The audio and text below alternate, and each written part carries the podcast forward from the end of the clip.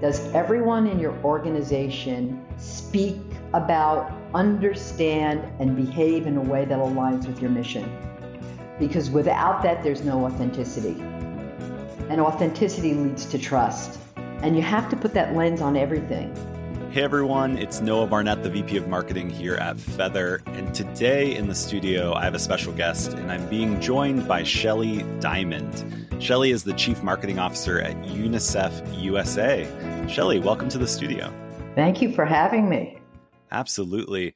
Well, UNICEF USA is a well known household brand in nonprofits, and we're excited to dig in to all of the marketing strategies that you all use to connect with your communities. But before we do that, I want to learn a little bit more about you, Shelley. Like, what was the squiggle or the journey that you took to get into nonprofit marketing and now as CMO at UNICEF USA? Yeah, it was a long and winding road.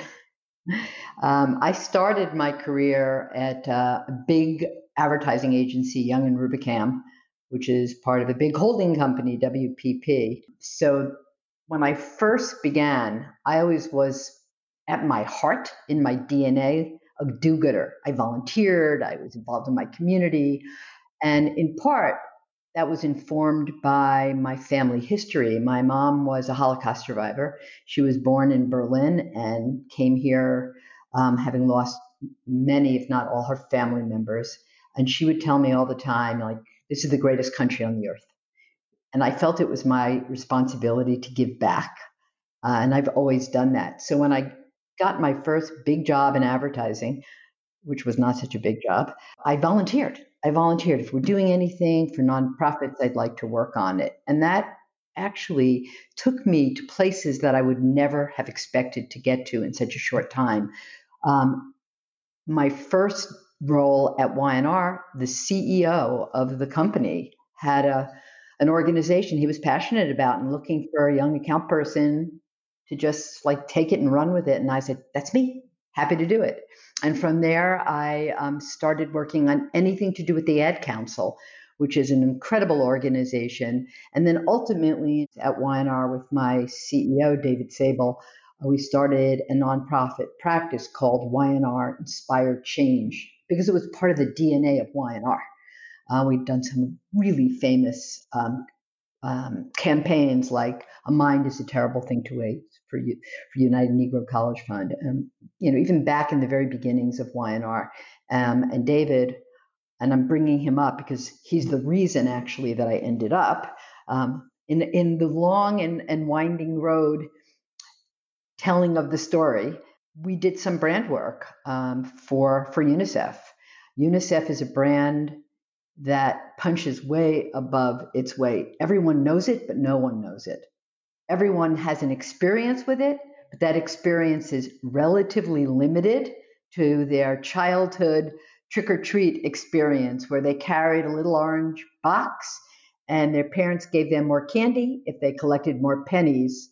And no matter who I met when I first started to consult through Y&R Inspire Change, they said, Wow, UNICEF is still around? I was like, Oh, that's a gut punch. Um, so in 20, the end of 2018, their CMO, the, the UNICEF USA CMO, left. And my CEO was on the national board and he said, Hey, you want to do this? And I was like, Yes. You just know in your gut A, that it's time, B, the mission, and the mission of being a humanitarian organization protecting the rights of children. I mean, can you imagine resonating more than it does right now at this point in time? So I was sincerely passionate about helping the brand sort of resuscitate, rejuvenate, become more relevant. It was just, it almost was like everything I had done up to this point prepared me for this. I love that. And I know how important that mission is because I actually started my career in international development and relief with children's programs. And so interacted with UNICEF, even, uh, or UNICEF funded programs and different things actually on the field in uh, developing communities. And so the work is broad spread. And I think you brought up a really interesting point I don't want to leave off, as you said, everyone knows UNICEF, but no one knows UNICEF. How have you navigated that challenge, or what are some of the key points that you and your team prioritize to fix that or to basically reconcile that? Well, I mean, first thing we did is we took a hard look at our brand uh, as measured by not awareness, because that doesn't tell the story. It's a lot of awareness. Even familiarity, not so much, because people are familiar with the brand in a very limited way. Relevance, yeah, it was rele- relevant to me when I was in fifth grade. but now, especially a young adult, you know, they, they don't even have that experience. And to your point, Noah, an international organization for children's rights, that's happening somewhere in parts of the world I've never even heard of. So, how do you create relevance when I don't really, I'm not the American Red Cross. I'm not going there and, and, and giving my blood. I mean, literally giving my blood. So, we have to create an experience with the brand that creates relevance and then differentiation. So, sort of, what is our superpower? What is that specific? What is a specific point of difference that we can bring into this huge international humanitarian space? So that's where we began. And it's a tough thing to look at. Absolutely. And I think every organization can resonate with this idea of how do we stay relevant and then how do we differentiate. Were there initial steps you all took to start answering those questions, or was it uh, talking to your supporters, going out in the market? What was kind of the approach that you all took to really distinguish what your unique differentiator was? Yeah, I mean, it was it was really amazing because we had great data. Uh, again, you've come out of this world, and I imagine a lot of people on the call would face the same challenge. Brand? Uh, we got to raise money what's this brand stuff? I know it costs a lot of money. No one really understands it. Um, and and this is fair. I mean, we have to spend our money on programs that return an immediate dollar for every or immediate two dollars on every dollar we spend. And that's the mindset, right? Um, so a we had to educate not only our internal audience but our board the good news is we had several really impressive marketers on on the board. So first thing I would say that I did is I found some champions within both our organization and in and our board of directors. Uh, it didn't hurt that my CEO, who had brought me on, was very much a, a brand champion. Uh, so you you had the people who said, "Yeah, I understand because I run a big company and I know how important my brand is to profitability, to margin, to customer growth. So that was one thing.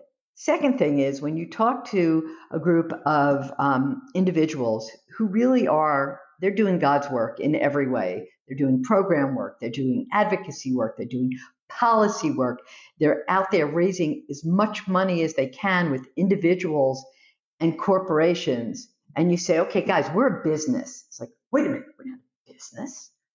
We're a humanitarian organization. Yeah, but you're a business. You have a P&L. You have costs. You have return on investment. You have growth targets. So I would say that a lot of what we did, even before we did any research on our audience, was to do a temperature check on how our own internal audience viewed our brand and our board and ask them some questions. So when you try to bring in a major donor, what are some of the obstacles you face? And of course, they're all brand obstacles. They're not clear. Of course, when you have a one on one conversation, our, our major gift officers are brilliant. They really are. But how many people can you really speak to? So, what we said is we're going to do a piece of research that's going to give you a sense of what the market feels about us vis a vis not only our near in nonprofit competitors, but what is the um, market think of us vis a vis companies that are doing good. You know, think about climate change. Do I want to give money to Greenpeace or do I think I'm already doing it because I buy all my exercise stuff from Patagonia? You know, I mean, many of the corporate partners were much bolder and louder about what they were doing around changing the lives of, of people here, both in our country mainly, but certainly internationally. So we compared our brand to some of those other brands as well. And we created a brandscape of do-gooders that went well beyond, you know, the comparators. We don't like to call them competitors because we're all doing wonderful things to, to impact whatever our particular mission is. And what you saw there is we were sort of leaning in the bottom with a lot of really well-known, really sort of tired brands. So we said, okay, this is this is a problem and see the problem. But then, to your point, Noah, what how do what are the steps to trying to address the problem? So what we did is we looked at that same data among the people who love us, our loyalists, our ambassadors, people who engaged with us in the last 12 months and who identify themselves as a UNICEF supporter. And it was a whole different picture. They saw us, the attributes that we got from the research, from the general public, you know, trustworthy. It's good to you have to be trustworthy, right? Well known. These are table stakes. This is cost of entry. But our, our loyalists saw us as smart, innovative, cutting edge, daring. It's like, okay, now those are momentum creating attributes. So, what can we talk about that shows that side of the brand? And so we had we have an incredible programs team. We have amazing people on the team digging deep for the our PR team, the best source of the best stories. They're the ones that are pitching it to the media. So these better be some really provocative examples of the good work we're doing. And we said, okay, let's talk about the midwives who are who are being helicoptered into northern Nigeria to safely see a, a woman give birth, or people who are going in these canoes or on mules to get vaccines into the arms of kids that are dying from preventable diseases, or the young women in um, in Kenya who who came up with this idea of using drones to drop some of the vaccines during the pandemic into Malawi. And all of a sudden, you're like, "Whoa, we are like raiders of the lost ark." It's Mother Teresa. And so our positioning was, we are badass do-gooders. Um, nobody else was, re- and we put a face on our brand, and we've been consistent since we started doing this the end of 2018. It takes time, it takes energy, it takes focus, and most importantly, for anyone who is still listening after I've gone on and on, we had the support of our biggest and most important board members, our leadership team, and our CEO. Our CEO he started, poor guy started right at the right before the pandemic. But one thing he made it clear to the organization that we have four strategic goals. Number one, drive impact. Impact doesn't mean money. I mean, money is very important, right? But impact is where we spend it, how we spend it, how we move and change the world for children. So we have a billion dollars of impact, impact value. Okay. The second thing was igniting the power of the brand. It's incredible to ignite the power of the brand. Um, and then the third is operational excellence. And this gets to your point of how do we innovate? How do we invest in marketing technology? How do we just get better at everything we do? How do we continue to innovate and raise our game? And focusing on really where we make our investments, how we work together as an organization you know becomes a huge goal and then of course rallying the american public around the issue of children's rights. Um, and i say that because there's a distinction between global unicef and UUS and unicef usa global there are 38 national committees. They're all the high income countries. Um, and the us is one. And the national committees have discretion to work within their own market building their brand raising the money for where we believe it will drive the greatest impact. And of course, we work as a big global organization, but we do have some we have uh, discretion in our market, understanding the cultural nuances. We're very different than some of the other national committees, understanding what our audience cares about at any moment in time. So it's been really fantastic to be on this journey, and we are making progress. Absolutely. And I just want to highlight two things that I think are really important that you just said that can be applied to any organization navigating building relevance. And identifying the unique value proposition is you have to have this as an internal objective. It can't just be mm-hmm. the marketing team's idea or task. It has to be a company focus and objective and stakeholdering, as you mentioned, and then having those advocates internally are key. Because if marketing is just positioned as a support in the organization and not as a strategic leader, you can't make the types of impact that you were just saying as the brand is uh, or the impact of the brand can't and will never be realized fully. The second thing that i think is so important is you said that when you surveyed the general public you got one sentiment but when you talk to your loyal supporters you got a different one. Listen to the loyal supporters. Like why people love you or even why people hate you or don't like you at least they're impassioned about it and that's what you need to pay attention to. And too often we are we are tempted to try to appeal to many when we really just need to appeal to the people that we're for and that are for us and with us. Uh, and leaning into that, I think, is something, again, everyone listening to this can take away. Transitioning from brand value to you mentioned innovation. So you talked about reinvigorating the brand and doubling down on that. But now innovation is also table stakes for nonprofits like UNICEF yeah. and others. How do you all keep innovation at the forefront and how does marketing play into that? I, I, think that an organization that's going to allow for innovation, it is sort of part of your, you know, we have a very clear mission, we have a very focused strategy, and we've spent a lot of time articulating our values. And the three values that we talk about and remind ourselves of and are measured against when we have our performance reviews is number one, are we doing things around children and their rights? Everything we do should be through the lens of children and their rights. There's so much going on in this world that you want to speak out about, but our role is children and their rights. The second, and this gets to your innovation in a more explicit way, big thinking, bold action. Giving people room to fail, giving people room to go outside of their comfort zone, allowing the organization to test and learn. If you miss, you miss. In fact, you should be rewarded for missing. And we have an actual project that's being run by our president of our innovation fund, um, who does all of our innovative investing. So, really passionate about this. And we're going to turn it into something that we do in a very systematic way.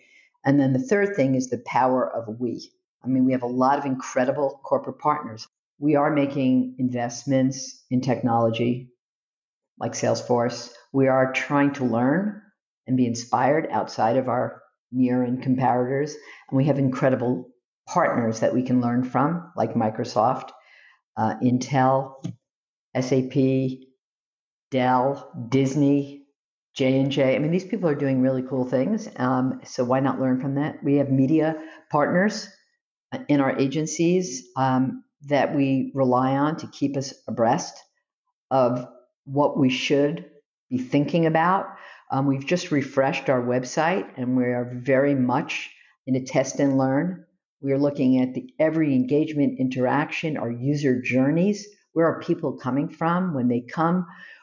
What do they engage? What content do they engage with? And then how do we respect their preferences how do we ensure that the experience they get with UNICEF in every way, whether they're donating or supporting or doing a community fundraiser or working in Washington to lobby, they should have an experience with UNICEF that reflects the power of we, big thinking, bold actions, and children and their rights. That consistency is really incredibly important.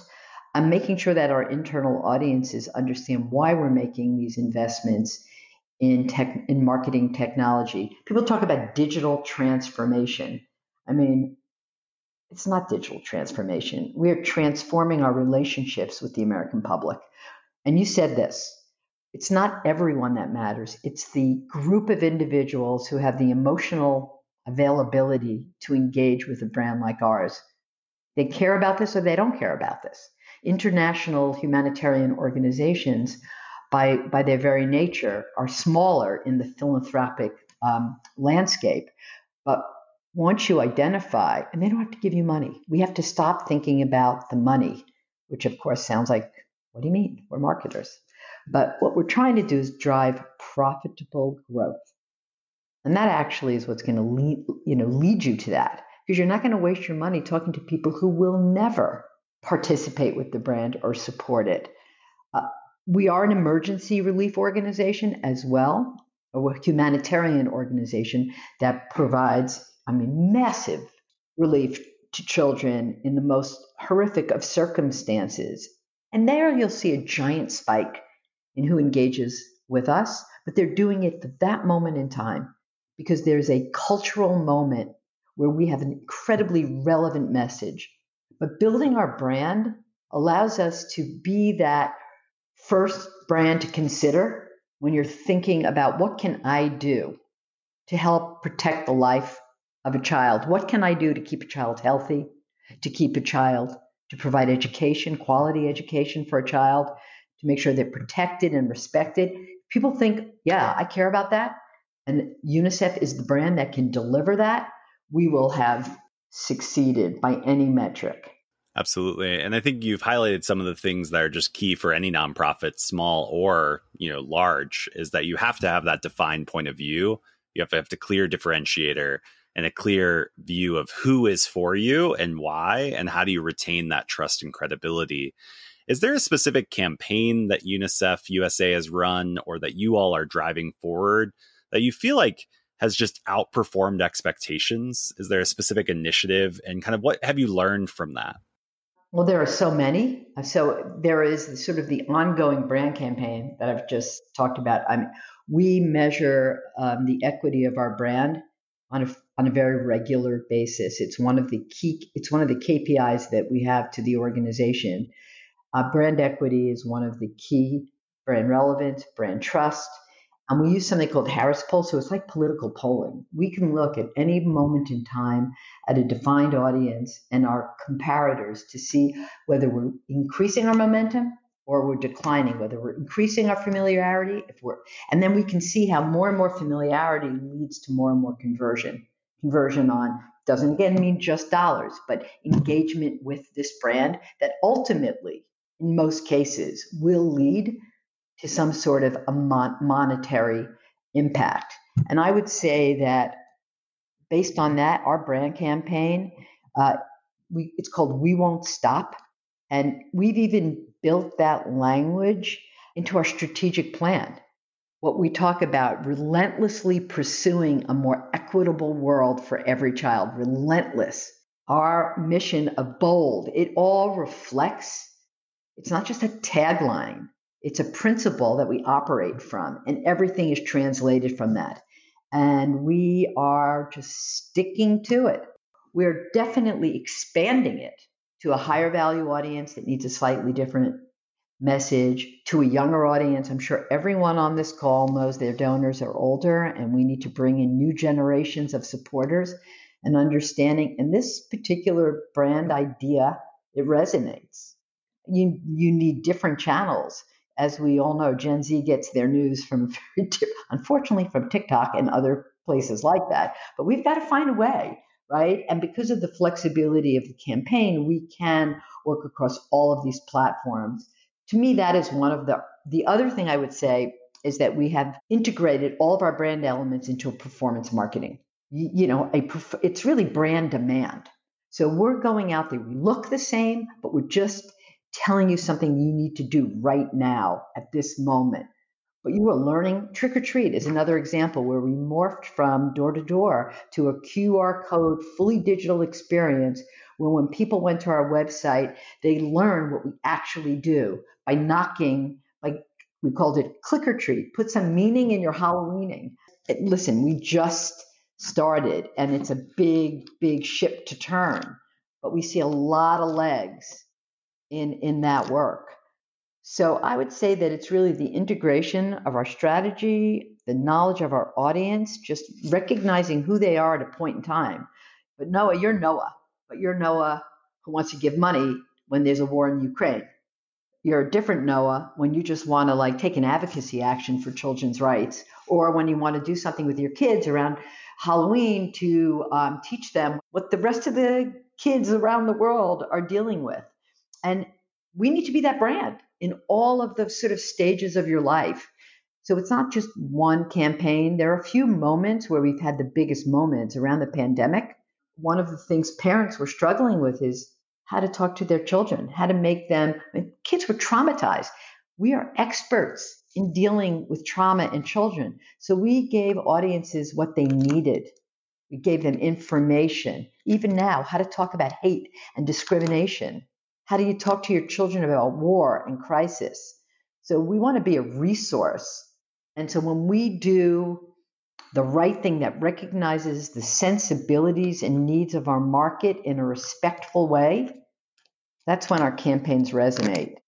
One thing that stood out through that out this whole conversation, Shelley, is just that it starts with the brand being trusted and reliable and clear. And so, anyone listening to this, I think that's what you can take away from this conversation. But obviously, many on this call, or most on this call, I would imagine, are working at smaller organizations than UNICEF USA. What advice for marketing leaders at a medium sized nonprofit, or even a small nonprofit, or a large nonprofit? What guidance would you have in this specific moment that you would adhere nonprofit marketers to focus on as they wrap up the year and head into next year? So, I think first and foremost is your mission. These are all mission driven companies. Does everyone in your organization speak about, understand, and behave in a way that aligns with your mission? Because without that, there's no authenticity. And authenticity leads to trust. And you have to put that lens on everything. We can all get caught up in, oh, we need someone on TikTok and we need to do something on Instagram and X. Let's not talk about X. You have to, at some mm-hmm. times, you have to sit it out. You can't have that knee jerk reaction to jump in because you know what? It took UNICEF 75 years to build trust. You can knock it down in a minute by not being authentic to who you are. And it gives you recovery time because some people may not like what you have to say right now, but it is who you are. And it is the mission that people expect you to deliver on. So I would say trust, authenticity, and we've talked about this before. Be so intentional around your audience. Know them, know them deeply. Don't just know them because they are their net worth is XYZ. And so therefore, no, no. You know what? That's not a measure of how committed they are to your organization. I mean, in some cases, yes, but know what they care about, know what their passions are, understand sort of their emotional availability for your brand and be there for them as best you can, meeting them. Because that, like any relationship, you know, if I said to you after I met you once, click on this display ad, give me money, and the next time I meet you, I ask you for money again, it's like, what are you, my kid? they only text when they need money. I mean, you have to understand what they need right now. There's a moment in time where the emotional needs of your audience, if you meet those needs, you're going to create such a loyal. Again, in nonprofit, we know that retention is huge. People come in and they come out just as quickly as they come in. What's going to keep them connected to you? Just know what it is and talk to them. Qualitative research, quantitative research. Talk to them, understand what they truly care about. We do that a lot. Um, and I would say that to drive profitable growth, thinking about how to grow your audience. We all have our pool of donors. We go to the same. It's like when I worked on Campbell Soup. Our most loyal users um, were 90%, 80% of our business, 90% of, I think that's pretty true in, in most big packaged goods companies. And you want to sell them another can of soup. No. I think what we need to do is there are a lot of other people out there who are very similar to the people who already support us. Find them, find them, and then develop and, and take it slow, right? Because you don't want everything to be transactional. You have to develop long term relationships and keep your brand relevant, relevant, relevant. It's all about relevance. So, what stories can you tell about your brand where people are going to be like, wow, I had no idea they did that? Because then they're going to be intrigued. They're going to be interested. You got to be an interesting brand. And I would say that's, and then have great people, skills. We have the people on the marketing team, um, and we're also organized in a very integrated way. The integration of our team actually is a result of, although we operationalized it, this common alignment on KPIs, on mission, um, and on passion for brand cohesion. This conversation has been a testimony of what we talk a lot about here on Good Marketing Unplugged is that marketing is mission critical. And you said at so many different elements of UNICEF's success now and in the future is built on the intentionality of marketing at every stage of the supporter experience, the employee unification, focus, etc. And I think that's something that everyone should take away is that marketing is not a means to the mission. It is part of the mission and appreciate you sharing uh, passionately and giving a great exemplary example of what good marketing looks like. So thanks, Shelley, for being here today and sharing your knowledge. Thank you. This was so fun. Absolutely. Well, if listeners want to connect with you, Shelley, uh, or even just follow UNICEF USA to learn from how you all do marketing, what's the best way for them to do that? Well, we have, of course, we have a huge presence on, on social media, but they can um, come to our website, www.unicefusa.org.